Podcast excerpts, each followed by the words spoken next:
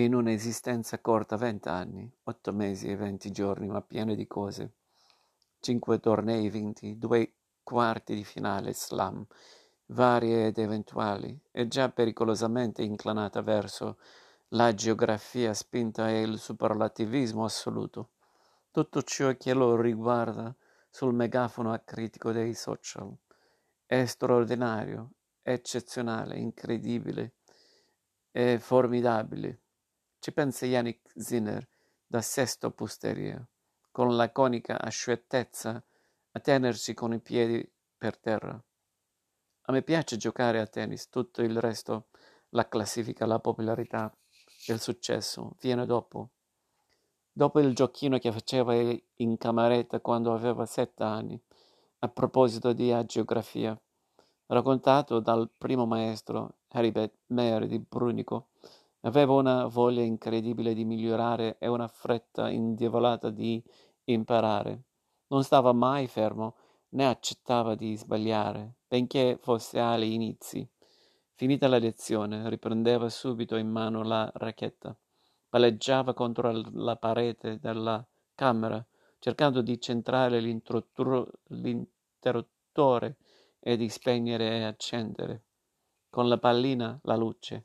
Dopo l'improvvisata supermediatica che gli fece Fiorello durante il Festival di Sanremo 20, 2020, quando Yannick si allenava a Bordighera con l'ex coach Riccardo Piatti. Dopo le curiosità spicciole che riguardano un ragazzo italiano di grande talento, già top 10, ogni numero, numero 12 della classifica mondiale, disposto a bruciare le tappe, alla PlayStation sceglie il Manchester City di De Bruyne. Quando torna a casa, poco, sbrana volentieri il Wiener Schnitzel di Nonna Maria. I capelli l'Italia solo quando li fanno le alette sotto il capellino. Per un periodo ha frequentato una modella influencer. Disinnescata qualsiasi scintilla di polemica sulla definizione di altoatesino o suttirilose. Chiamami come ti pare. Per me è uguale. Sono nato a un passo dall'Austria. Sono italiano. Gioco la Davis in azzurro e mi alleno con un coach italiano ha detto al Corriere. Non resta che parlare dell'unico argomento che, da bravo nerd 3.0, gli interessa il tennis, con qualche digressione fuori campo. Yannick, alla sua età, stupisce per la maturità e la non disponibilità a perdere. Si racconta che da bambino, in Alto Adige, battuto a calcio, pianse per giorni. Ci sono sconfitte più preziose di tante vittorie. Ti fanno male però aiutano a crescere, sono lezioni necessarie. È vero che quando gioco a tennis vorrei sempre vincere. A me quello che interessa è crescere di livello nel torneo. A Monte Carlo, per esempio, anche se sono uscito nei quarti, mi sono piaciuto. La differenza con il N3 tedesco Sasha Zverev alla fine sono state due palle sul nastro. Due palle, sul nastro di troppo, però. Tra Monte Carlo e Madrid, in vista dell'internazionale del Foro Italico a Roma, al via lunedì, una settimana di stacco. Qual è il suo concetto di riposo? Vacanze poche e corte, fin qui. Sono sempre stato un dormiglione la mia giornata tipo di riposo è dormire fino a tardi, giocare con la PlayStation e tornare a letto.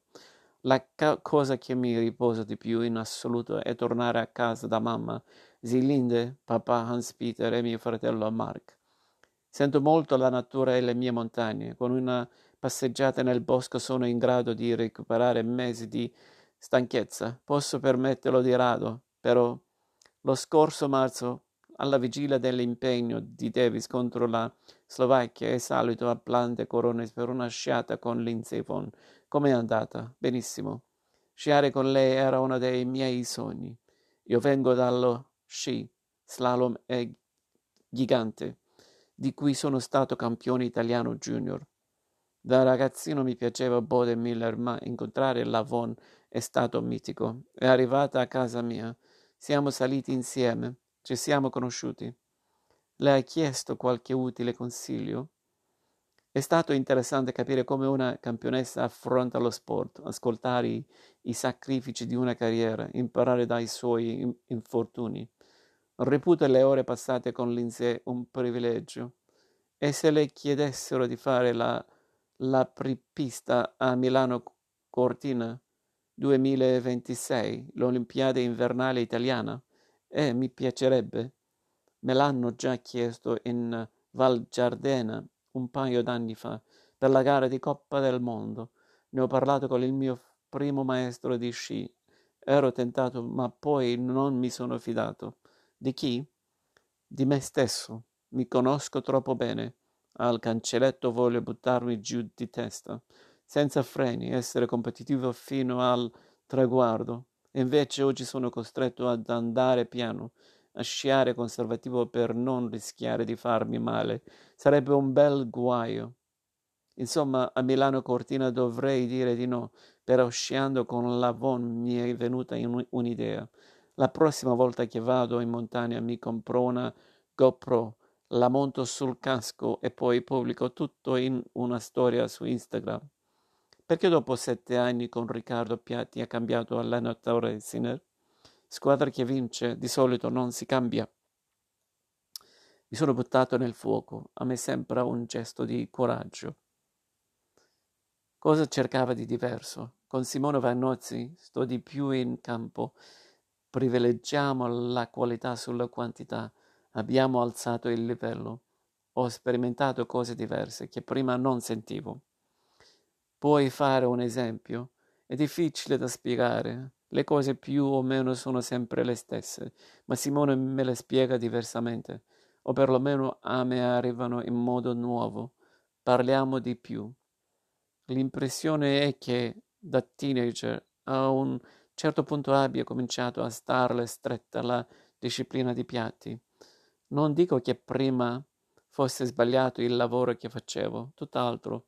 Con Riccardo per sette anni abbiamo fatto cose incredibili lo ringrazio ancora. Se sono arrivato fin qui è proprio grazie alla base di lavoro che mi portavo dietro. Però, insomma, sentivo che un cambiamento era diventato necessario. Dopo un giorno con Simone mi sembrava di conoscerlo da vent'anni. L'ascesa furibonda dello spagnolo Carlos Alcaraz, che ha due anni meno di lei ed è già top 10 ha ucciso, ha inciso nella sua voglia di cambiamento. No, ognuno gioca il suo tennis e fa il suo percorso. Non penso mai a Carlos, alla sua velocità di crescita, al suo talento. Penso a me stesso. Viviamo tempi difficili, Yannick. I super professionisti dello sport vivono in una bolla ovattata, ma fuori c'è la guerra e il torneo più importante del mondo. Wimbledon ha deciso di bandire russi e bielorussi per non dare visibilità e prestigio al regime di Putin, giusto o sbagliato. Quello che sta succedendo in Ucraina è una tragedia. I miei pensieri sono alle famiglie di chi soffre, con i bambini coinvolti nel conflitto. A me dispiace per i tennisti russi, sono davvero triste per loro. A mio parere gli atleti non dovrebbero mai essere coinvolti nelle discussioni politiche. Spero che la guerra finisca e che tutto si rivolva al più presto possibile. È un tema molto delicato, non saprei che altro, raggi- che altro aggiungere. È vero che lo scorso gennaio, all'inizio della stagione in Australia, avevo pensato a Boris Becker, oggi in prigione per bancarotta fraudolenta, come super coach. È uno dei nomi che avevamo immaginato, gli altri non li dico. Per ora scelgo di fare le cose semplici. Io, l'allenatore, il fisioterapista e il preparatore atletico. Nessun supercoach. Non è detto che non possa arrivare, ma non è il momento. In una vita itinerante, zeppa di rivali, è possibile avere un migliore amico? Ottimi rapporti con tanti giocatori del circuito. Ci si incontra regolarmente ai tornei, si chiacchiera, si va a cena. ma la persona che mi conosce meglio di tutti è Alex Vittur, ex giocatore delle mie parti. La mia storia di tennista è cominciata con lui quando avevo 12 anni. Grazie ad Alex sono andato a Bodigliera di Piatti, mi conosce a memoria, sa tutto di me, è amico, fratello, famiglia. Il ritorno del quarantenne Roger Federer in palestra è una buona notizia per il tennis. Direi di sì, anche se la strada è lunga. Con il talento che ha, Roger può sempre sorprendere. Mi piacerebbe affrontarlo prima che si ritiri. È l'unico dei big, big three che mi manca. Con Nadal e Djokovic ho giocato. Sarebbe bellissimo. Lo racconterò ai miei nipoti in montagna davanti al caminetto. Questo tennis così fluido, senza un vero dominatore, potrebbe favorire quel definitivo cambio generazionale di cui lei è l'alfiere insieme all'Alcatraz. I migliori sembrano in difficoltà, ma la verità è che Nadal ha vinto l'Australian Open e che Djokovic, che ha scelto di non fare il vaccino e fin qui ha giocato poco, ritroverà la forma in vista di Parigi. Io non so se siamo pronti per un ribaltone, però di certo sono fortunato ad essere lì nel gruppo di testa. È un tennis divertente da giocare e, credo, da vedere. Tre oggetti che non possono mai mancare sul suo comodino. Un tablet per serie e film quando viaggio, un computer per giocare a Fortnite con gli amici e un libro. Ho cominciato a leggere. Beh, questa è la notizia migliore di tutte le interviste. Yannick, Salinger, Dostoevsky, LeBron James. Ah, ecco, mi sono appassionato alle biografie sportive. Open di Agassi è in lista d'attesa. Sto finendo il libro della Von. Ho letto Adrenalina di Ibrahimovic. Io, tifoso rossonero, ho incontrato Ibra a Milanello. La sua voce mi è rimasta stampata in testa. Per curiosità ho comprato la, la sua bio e boom, l'ho, trovato, l'ho trovata bellissima. Mi piacciono anche i libri di psicologia dello sport, ma a Roma e Parigi porto Lebron, che è grosso e mi dura. È un suo libro quando? È presto, voglio aspettare ancora un po' per avere più cose belle da raccontare.